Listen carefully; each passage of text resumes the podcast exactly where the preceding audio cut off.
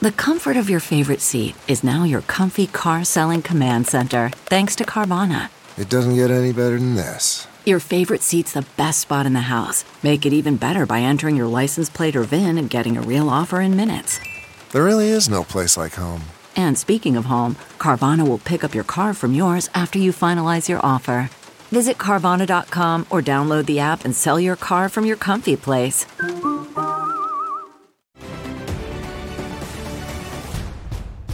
Welcome to Just the Truth.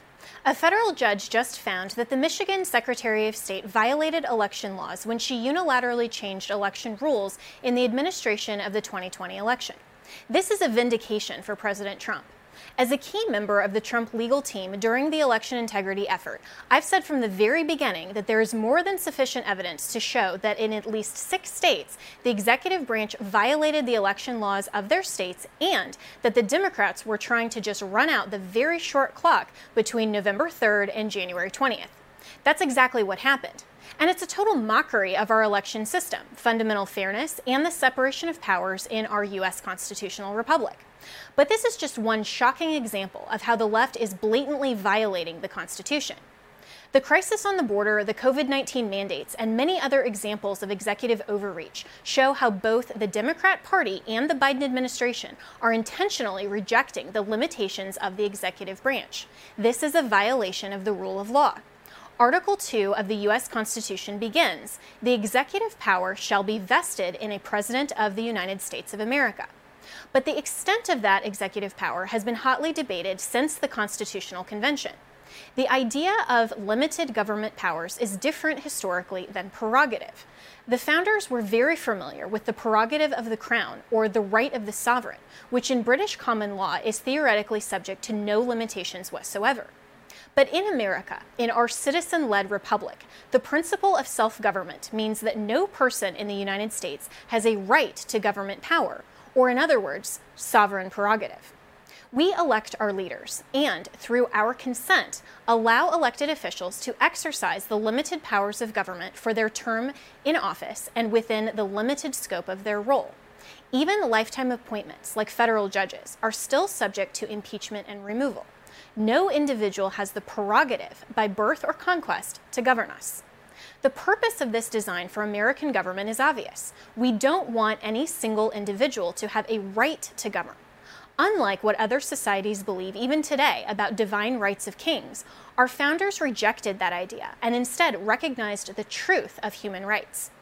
The Declaration of Independence was such a bold statement, not just because of the founders' recognition that rights come from God our Creator, but that rights are given to every individual to self govern. The government itself has no rights at all, only limited powers. This is completely antithetical to the philosophy of government that kings and monarchs have a sovereign right to rule and reign.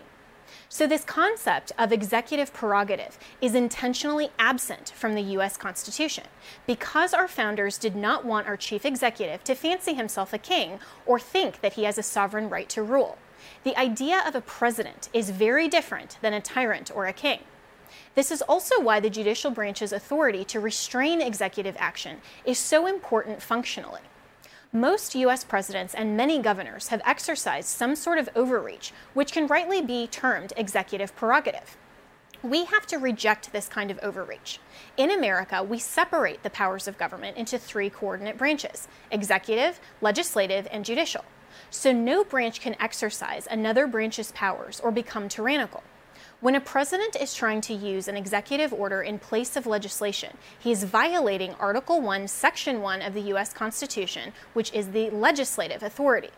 So, executive actions and executive orders, two very separate things, must be first evaluated not on the basis of the policy or whether or not we think it's a good idea, but whether or not the power of a president or governor is exercising a legitimate function of the executive branch.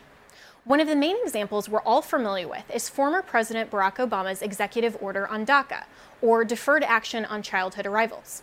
The mainstream media debated this as a policy measure, but largely failed to cover the real issue that Obama was exercising executive prerogative, and only Congress has legislative authority. Obama's action on DACA followed Congress's refusal to pass legislation to address the immigration issue involved. But the solution is not to use the executive action to legislate and basically fill in for Congress. A president cannot do that constitutionally. That kind of wide sweeping exercise of executive prerogative undercut what Congress had legislated. Our founders knew that it's never a good precedent to vest so much discretion in a chief executive without a check on that power. When executive prerogative reigns instead of our supreme law of the land, we have substituted our republic for the rule of a tyrant. Just today, the Heritage Foundation published a piece titled The Left's New Constitution. Mike Gonzalez writes we have today a new unwritten constitution, a hodgepodge of executive orders, court decisions, legislation, and conventions. Of course, we already have a written constitution drafted in 1787 and amended since. The cognitive dissonance of living under these two constitutional regimes is thus causing friction across society. And he's absolutely right. This is the fundamental philosophical difference between the Democrat leftists and constitutional conservatives. In just two months in office, Joe Biden signed 37 executive orders. How many of us are even aware of the substance of these orders? You can find the text of all executive orders at the Federal Register online, and we need to be informed citizens. Are you even aware of what your state governor is doing? You need to be. This isn't as simple as party line support. We have to be constitutionalists and citizens who understand what it means in context to be a government of the people, by the people, and for the people. We, the people, have rights. Our government doesn't. In order to maintain the separation of powers and a government functioning by consent of the people rather than sovereign prerogative, we have to reject the overreach of the executive through education, legislation, and especially our vote. CarMax is putting peace of mind back in car shopping by putting you in the driver's seat to find a ride that's right for you. Because at CarMax, we believe you shouldn't just settle for a car, you should love your car. That's why every car we sell is CarMax certified quality so you can be sure with upfront pricing that's the same for every customer. So don't settle. Find love at first drive and start shopping now at CarMax.com. CarMax, the way car buying should be. To continue this conversation on executive orders and the executive branch's overreach and how we as American citizens need to fight back is the General Counsel and uh, Executive Director of the New Civil Liberties Alliance, Mark Chenoweth. Thanks so much for joining me. Thanks for having me today. Great to be with you. Absolutely. So, uh, for the average person who probably is looking at this in the headlines and politicizing uh, everything, because you know we tend to look at this uh, as Americans as if the Biden administration is doing it and we're Democrat, then that's totally fine. And if the Trump administration or some other Republican administration does it and we're Republican, then that's fine. But that's not really the constitutional divide. So, um, in your words, explain uh, the difference of how we need to be looking at executive branch's authority and the limitations. Sure. So the president has the obligation to take care that the law be faithfully executed. It's uh, Article 2 of the Constitution has the take care clause. And one of the ways that presidents do this is to use executive orders, or it can be less formal than that. It can be an informal instruction from the president down to someone uh, lower in the executive branch. No one thinks the president has time to run the entire executive branch by himself, of course. Uh, the problem is when these executive actions or executive orders are used to shortcut the legislative process, and when they start becoming legislative actions rather than executive actions, that's a problem. Or if they start to try to uh, bind the conduct of people outside of the executive branch, then that's a problem. So if it's just the president telling his subordinates what to do, that's one thing. If it's the president telling his subordinates to do something to third parties outside the government, that's a that's a much uh, bigger problem. If there isn't statutory authority uh, for the the actions that he's asking them to do. So that gets into a conversation about the non-delegation doctrine, and uh, so that's you know for those people who aren't constitutional attorneys, uh, explain that and what your organization is doing uh, to fight that specifically. Sure. So Article One, Section One of the Constitution, right at the very beginning, is the vesting clause, is what it's called, and the vesting clause says that all legislative power is vested in a Congress of the United States. And so what that means, and then Article 1 goes on to specify what the limited powers of the federal government are, and it gives those powers uh, to Congress, most of them in, in Article 1 in the legislative branch.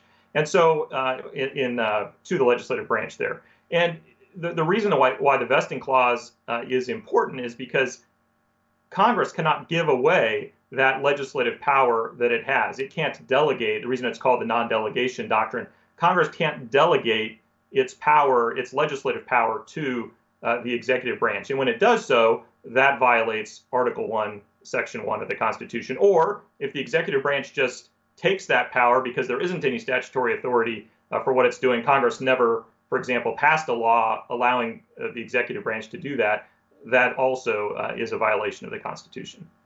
And so, even when uh, the when Congress would, for example, grant some limited authority and they do legislatively delegate, um, is there a difference, or how has the court parsed uh, the rise of the administrative state in that way when Congress has essentially ceded their authority to the executive branch?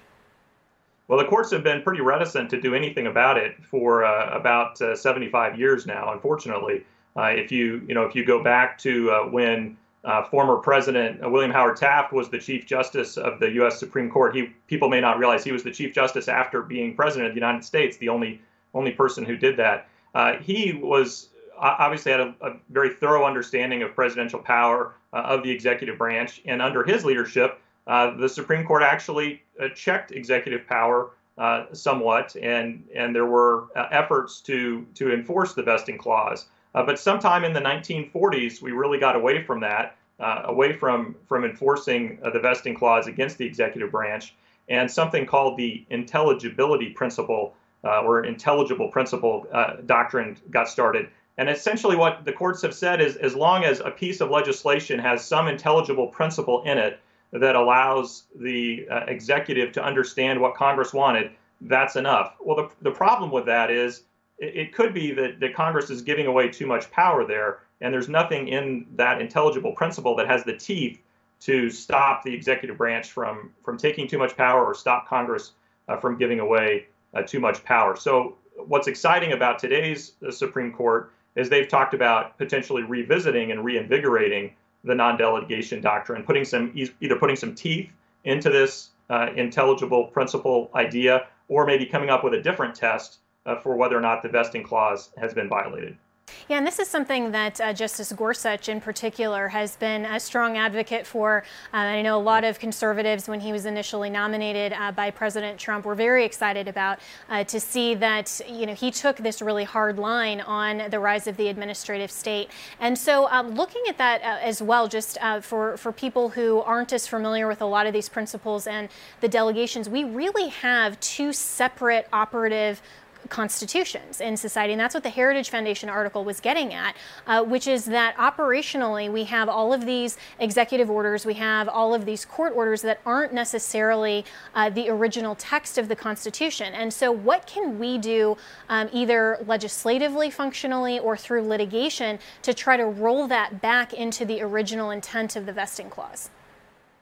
Well, Congress should take back more power from the executive branch, and Congress has the uh, ability to do that. Although, one of the tricky things about giving away congressional power is once you've given it away, it is hard to get, get it back. And that's one of the reasons why I think that calling it delegation or calling it the non delegation doctrine is a little bit misleading. Usually, when you delegate power, uh, you know, if you think of a manager delegating power to an assistant manager, uh, they can get that back by themselves unilaterally without the assistant manager's agreement, right? So that's what a delegation should be. But if Congress passes a law giving power to the executive branch, the only way to get that back is to pass a new law that the president has to sign, or you have to get both uh, two thirds of the House and the Senate uh, to override a presidential veto. Well, we know how difficult that is uh, to do. So if you can't get the president to agree to give up some power that Congress has given him, uh, then it's going to be very hard to get that back. So I think it, it, really shouldn't be thought of as delegating power. It should be thought of as divesting uh, legislative power from the legislative branch uh, to the executive branch. In, in terms of, of, what we can do if, if Congress doesn't try to, it, well, co- Congress needs to stop giving away legislative power. Uh, yes. But what else can we do? We can we can uh, bring lawsuits. This is something that the New Civil Liberties Alliance does. Bring lawsuits in the federal court uh, to try to get the courts to recognize uh, some of the problems that have been created. So, for example, we have a lawsuit going uh, against the uh, the CFPB, the uh, uh, the, um, the, you know the Financial Protection Bureau, the Consumer Financial Protection Bureau, and our concern with the CFPB is the way that it is funded. It gets funded directly from the Federal Reserve and not through congressional appropriations.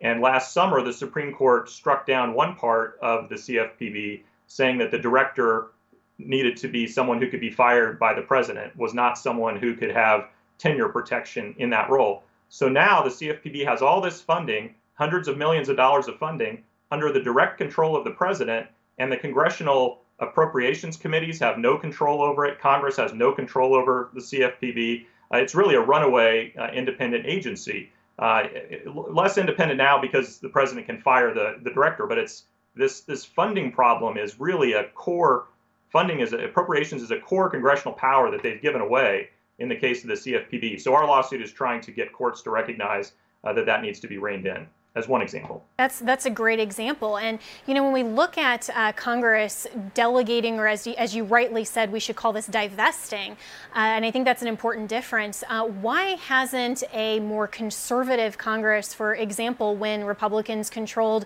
uh, both the House and the Senate, and also the White House, um, why, ha- in your opinion, has this not been brought forward by either party? I mean, is it just something that functionally Congress isn't paying attention? Well, I think it's tricky because you know if the Republicans are in control, for example, of the House and the Senate, but not the White House, uh, then they're not going to uh, necessarily be able to take back the power because a Democrat president isn't going to want to share power with a Republican Congress. Uh, and if you have a Republican House and Senate and a Republican president, a lot of times they're more interested in giving more power to the president or cooperating, working with the president uh, to try to achieve some of their policy goals rather than use that opportunity to cut back uh, on executive power. Uh, I, I, do think we saw maybe more progress in the last four years than we've seen uh, in, you know, at least since I've been paying attention, uh, because we did see some efforts at a type of deregulation that limited federal power. So, for example, in the the area of regulations, uh, the uh, President Trump issued an executive order, and so I guess maybe they're not all terrible, but he issued an executive order uh, directing his agencies to not enforce guidance against anyone. So you have sort of standard regulations that go through the standard regulatory process, notice and comment rulemaking. But then you also have these little uh, pieces of guidance that don't necessarily go through notice and comment. And sometimes agencies use that as a shortcut. They try to bind people with that. They try to enforce that guidance against people. Or if people don't follow the guidance, they'll bring enforcement actions against them on other on other uh, offenses that, that the agency uh, may, uh, uh or, or, not offenses, but other uh, uh, compliance obligations that, that the agency wants to, to enforce against those folks. And what the Trump administration said is you can't use guidance as an enforcement mechanism because guidance isn't binding. And the Department of Justice said the same thing in the last administration. because guidance is not binding, DOJ will not bring enforcement actions against anyone based on a violation of guidance. It has to be a violation of a statute or a violation of a rule that has gone through uh, the standard process. So that was a huge benefit from a civil liberties standpoint uh, to uh, to all of regulated industry, but any Americans who who face federal regulation uh, to know that they don't have to worry about enforcement actions based on guidance, which is often very hard to find in the federal code. Uh, yeah. It, well, it's not in the federal code. That's why it's hard to find.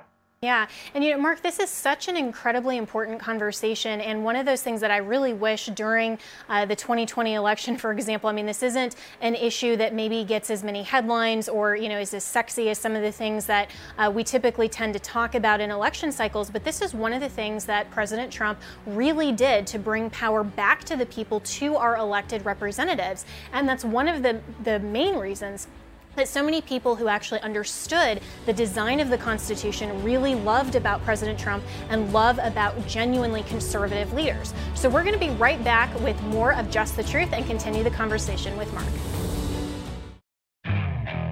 Okay, picture this. It's Friday afternoon when a thought hits you. I can spend another weekend doing the same old whatever, or I can hop into my all new Hyundai Santa Fe and hit the road.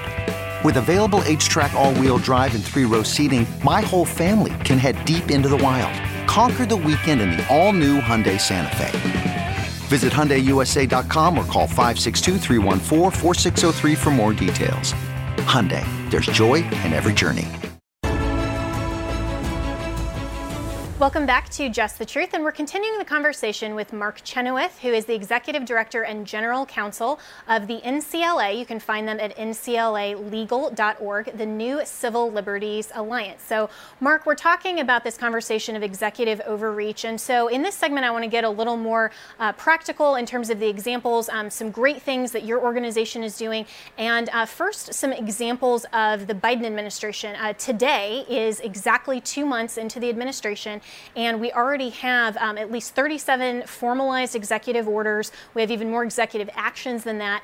Uh, what, in your opinion, are the most egregious examples of, of the federal overreach of the Biden administration?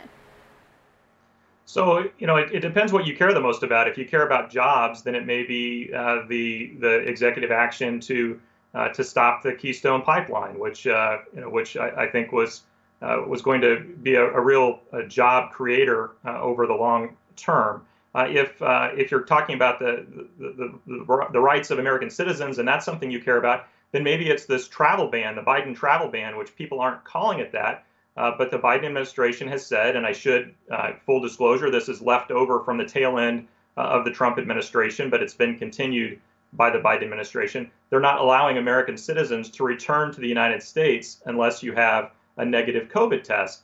But some of the places where Americans have traveled are places where they may not have COVID testing uh, available or not available at, at a reasonable uh, cost. And so you're you're telling American citizens that they cannot return to the United States. Now, if if they had these tests available at the local embassy or consulate, uh, and it was just a matter of making a quick trip before you go to the airport, that might be one thing. But that's not what we're hearing is happening uh, in these cases. So you're seeing violations there. Uh, one of the most uh, concerning things I've heard about, and this hasn't happened yet, so maybe it won't, but what we're hearing is uh, there was a, a, rule at the Department of Transportation uh, at, during the Trump administration that said that if there's an enforcement action against you, that the Department of Transportation would turn over what's called exculpatory evidence. Now, that's not a word you hear every day, but essentially it means if the agency has any evidence that shows that you are not guilty of what they are uh, trying to come after you for, they have to share that evidence with you.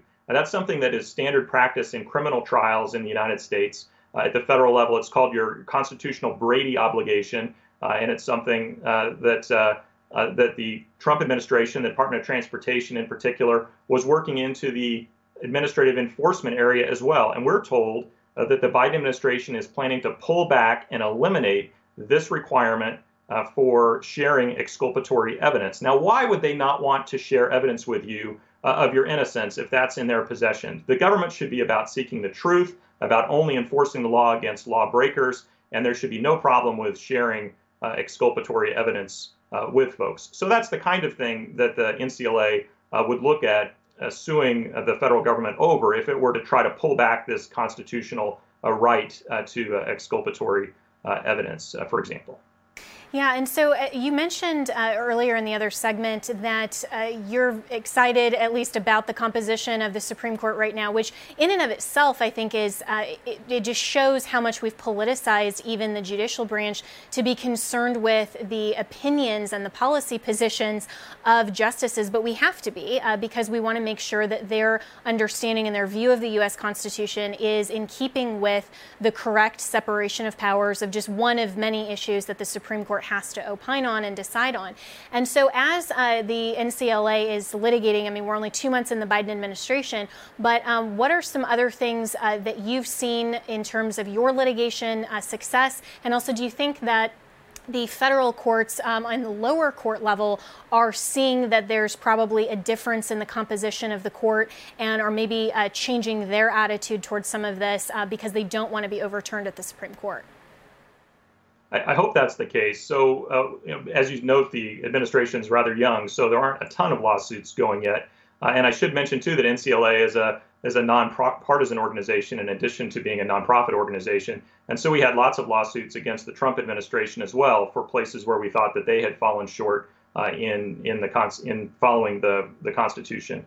Uh, but one of the places that we are we have an ongoing lawsuit uh, now against the Biden administration, again started against the Trump administration, is against the, the Centers for Disease Control and Prevention, the CDC, uh, which uh, issued last September a nationwide moratorium against evictions.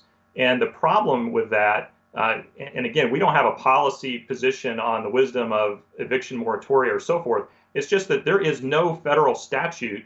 Congress has never given the CDC the power uh, to do this. Uh, the CDC does not control housing policy. That's not their role in even the federal government.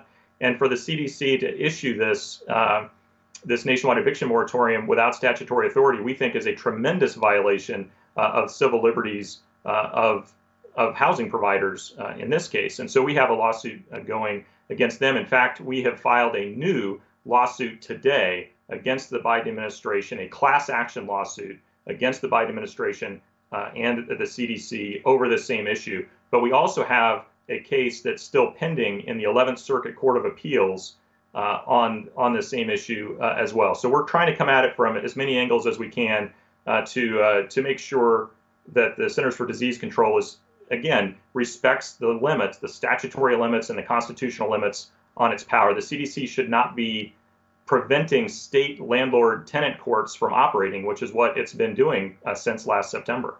And I love that you mentioned that uh, as a constitutional organization, as someone who is legislatively trying to make sure that we're enforcing the rule of law in our country, uh, that this is also the Trump administration, the Biden administration. This isn't just about partisan uh, party politics, because typically, uh, if people are in favor of Trump or they're in favor of Biden, they think that these types of lawsuits are uh, necessarily good or bad depending on their politics. But what you're pointing out is very important, I think, for viewers to recognize that the executive branch has been overreaching for years and years and years before any of the current administrations. And so to roll back those things, litigation uh, is one of the best tools that we have available to do this. So I commend your organization for doing that. And that also um, gets into the area of, uh, for example, sanctuary city policy.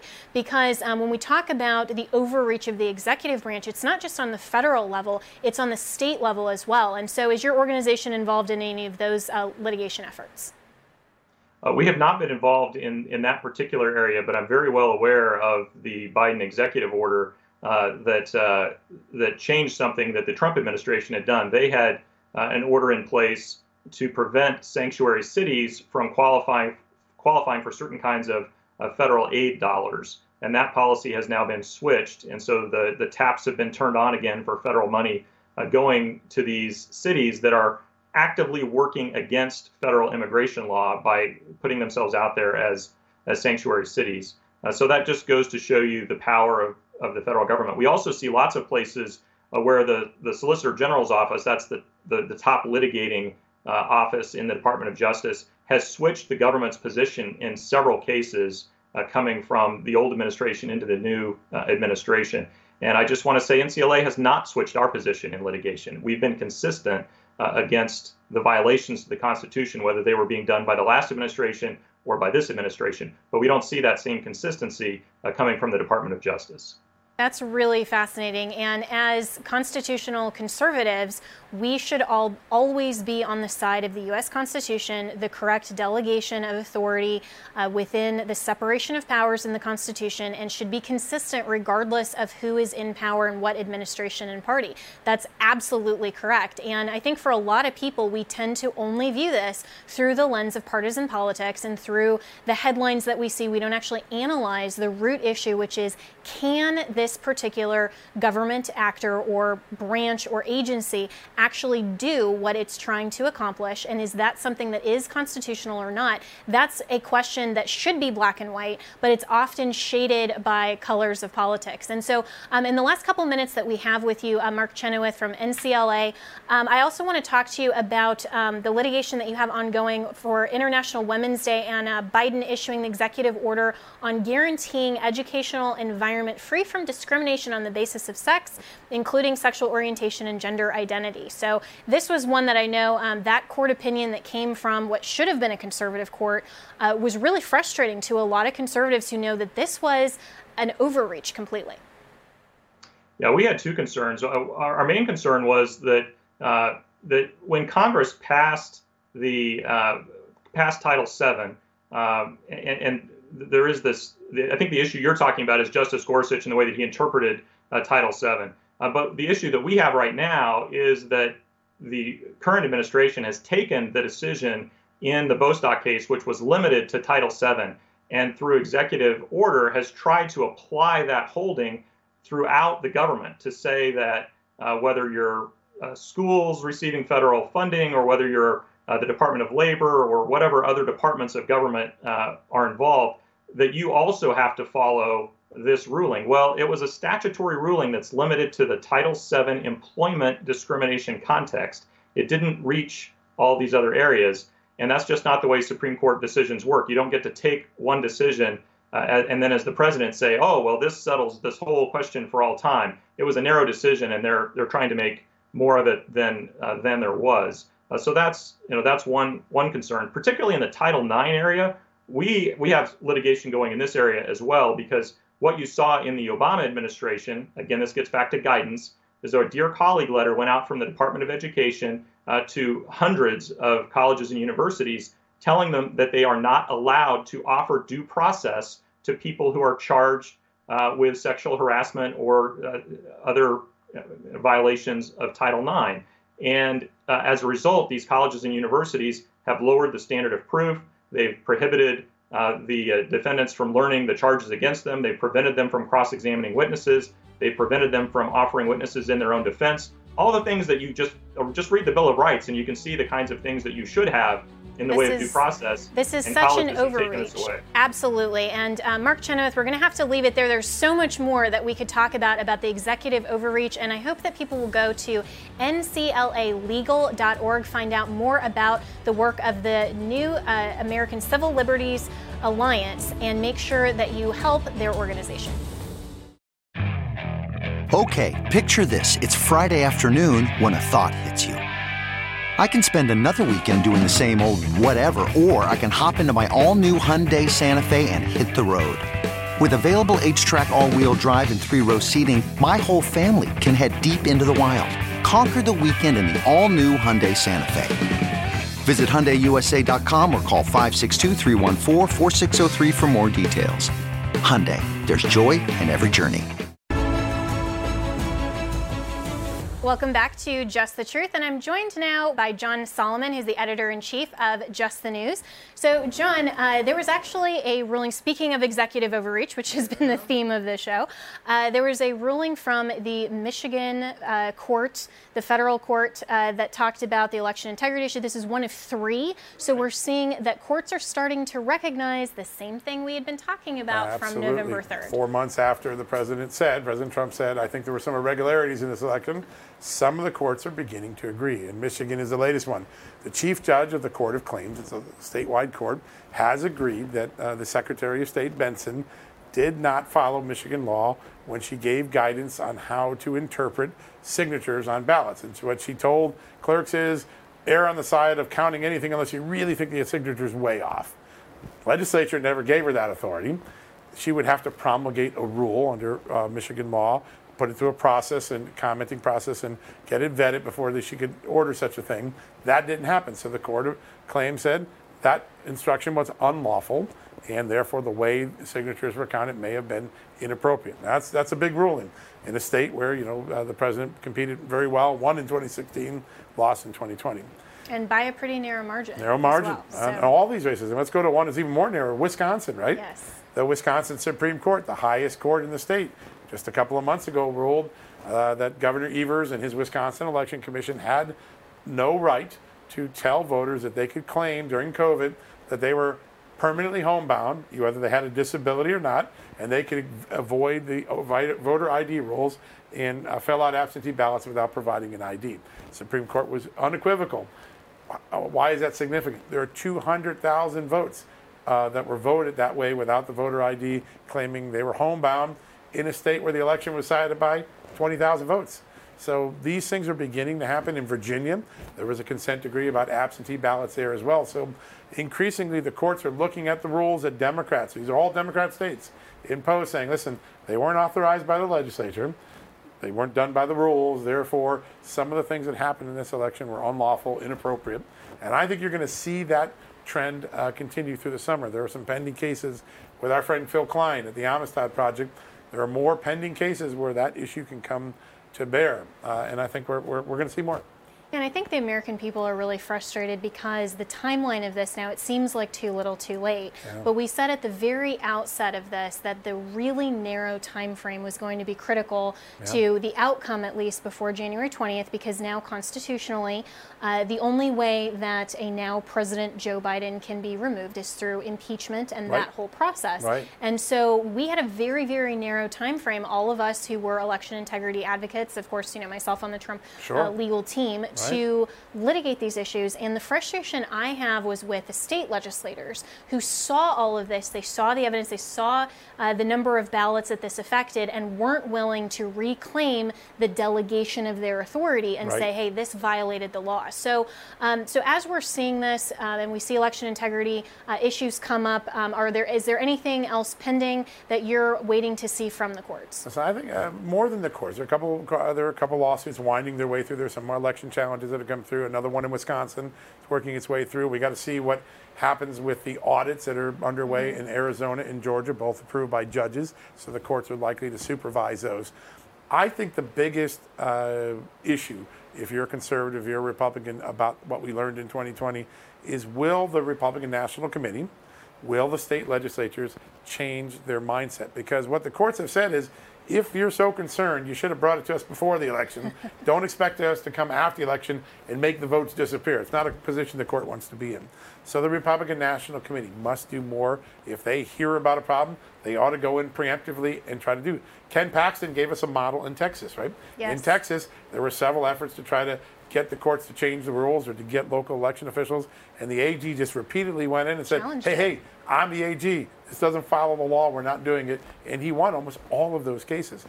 I think that's where you see the Republicans now. They're all talking among themselves. How do we become preemptive? How do we get ahead of this? How do we reclaim the rules? How do we reset the rules from all the changes that were made in 2020? That's how Republicans are going to get a fairer, better election in 2022. But uh, it's not clear to me that the RNC has that mindset yet.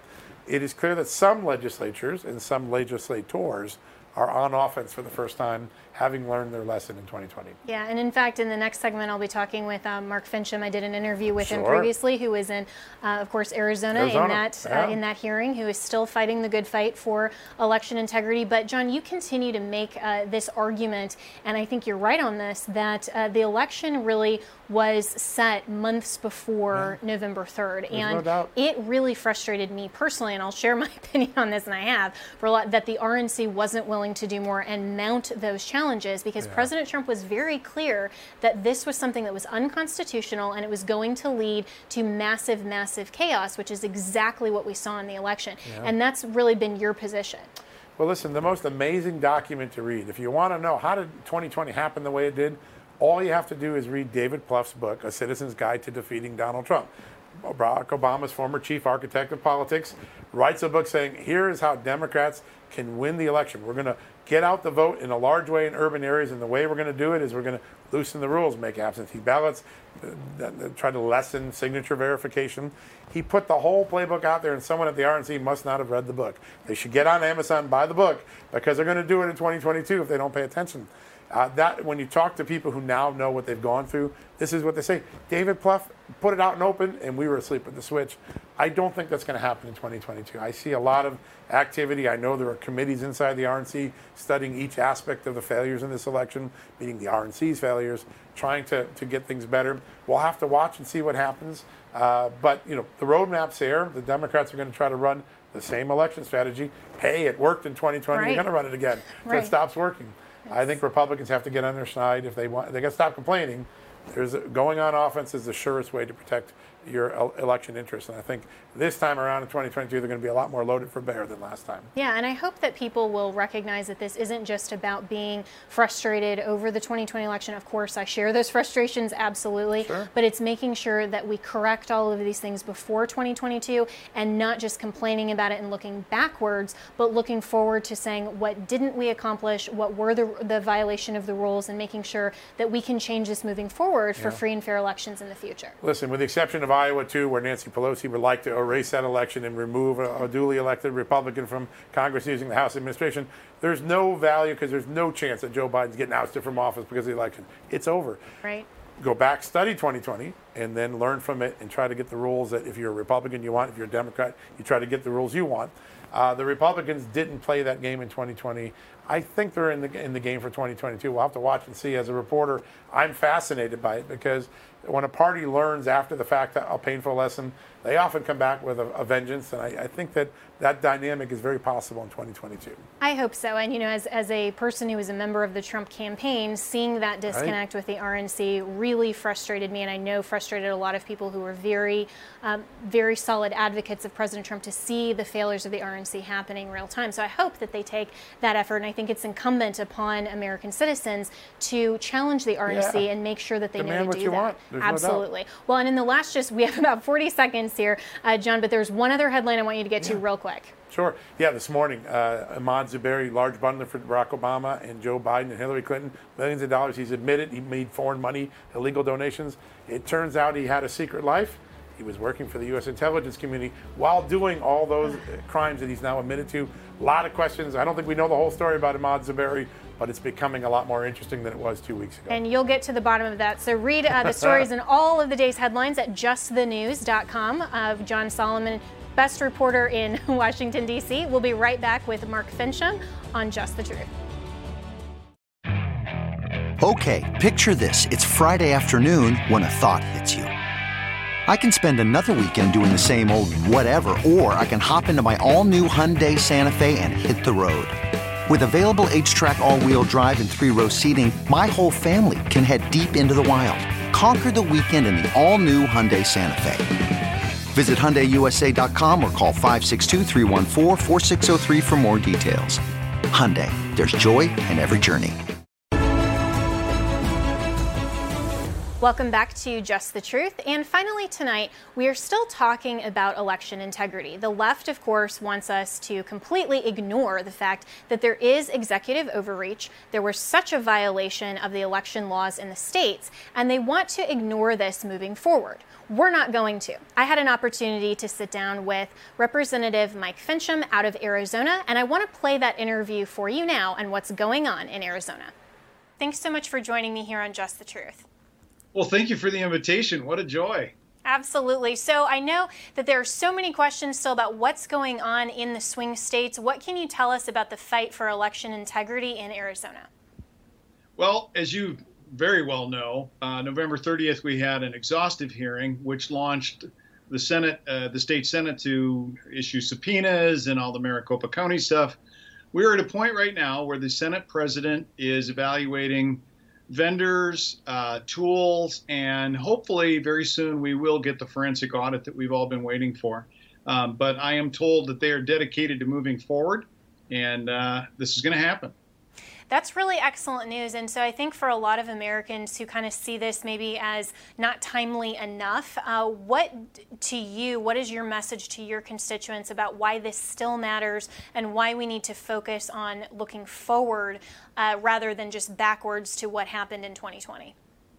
Yeah, this is a public policy question. And if if what we believe has happened, if we have the proof for it, if we have the evidence for it, that means that we have to develop pu- public policy uh, prescriptions to see to it that this doesn't happen again. Um, everything from ballot integrity to uh, voting systems to all of the things that go along with that. Um, these are very important issues because at the end of the day, if we don't have confidence, if our voters don't have confidence in the election process, they're not going to have confidence that they have given their consent to be governed and that is the basis for our republic. Absolutely, and so well said. And I'm so thankful that there are uh, legislators like yourself and others in Arizona. Um, you know, the few that I met across the country throughout the election integrity effort. Uh, what would you say is the percentage of the people that and the legislators in Arizona that are actually committed to this effort? Is it bipartisan at this point, or where is the fight?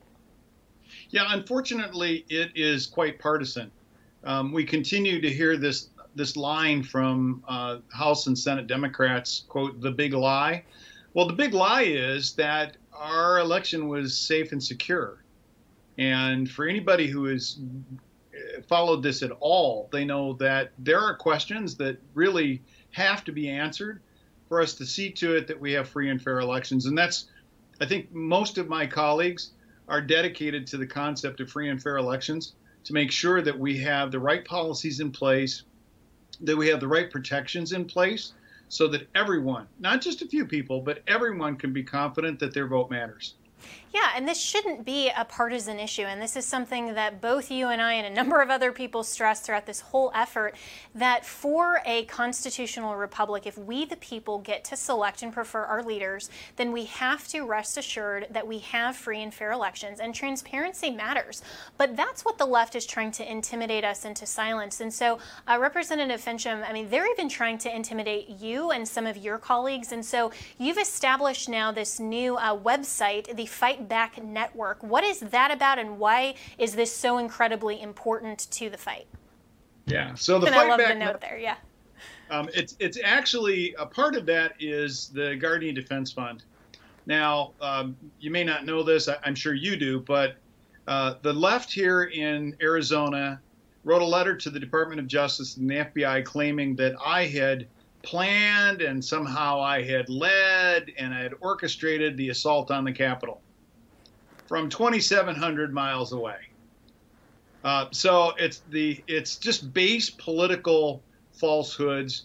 This is malicious, and so now we, we find ourselves in this space where will the FBI take this seriously? I mean, absent any proof whatsoever, all they have to do is look at my cell phone and they'll know exactly where I was at by the minute uh, from January 5th all the way through the 7th. So they'll know that this is absolutely absurd. But more importantly, the left has gotten to the point where they are trying to weaponize everything.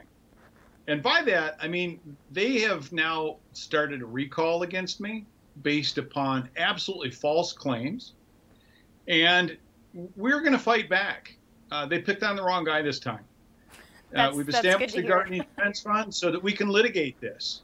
They, they not only did they make the report, a false police report under color of authority to the FBI, they immediately turned around and let it out to the news media. Well, if it was a legitimate police report, a, request for an inquiry, why did they show malice?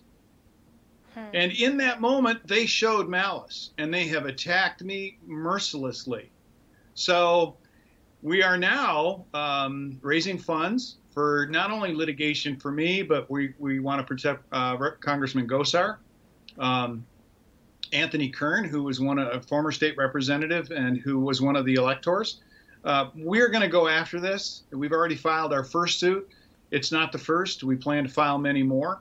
But this has got to come to an end. And I think the only way that we can get this to come to an end is for somebody to stand up, push back, and just take it right back at them.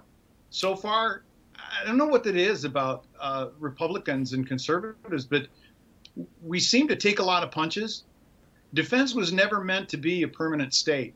So we're going to go on the offensive with the message and say enough is enough. You're not going to weaponize our entire society.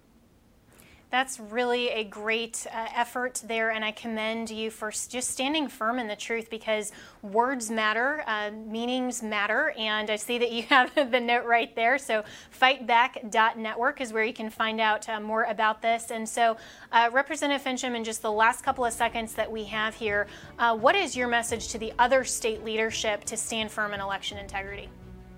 I think so. We're we're seeing 500 to one on emails coming into our system. Wow. Election integrity matters to everyone, and we've got to get a, a handle. On this. That was Representative Mark Finchem out of Arizona, and we will be following all of the developments in Arizona as well as any other states on election integrity issues here on Just the Truth. Now, finally, to Just the Word.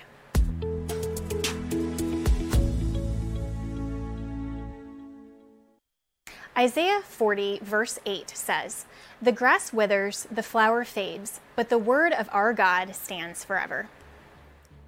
This is Just the Truth. Join us again every Monday through Friday for Just the Truth.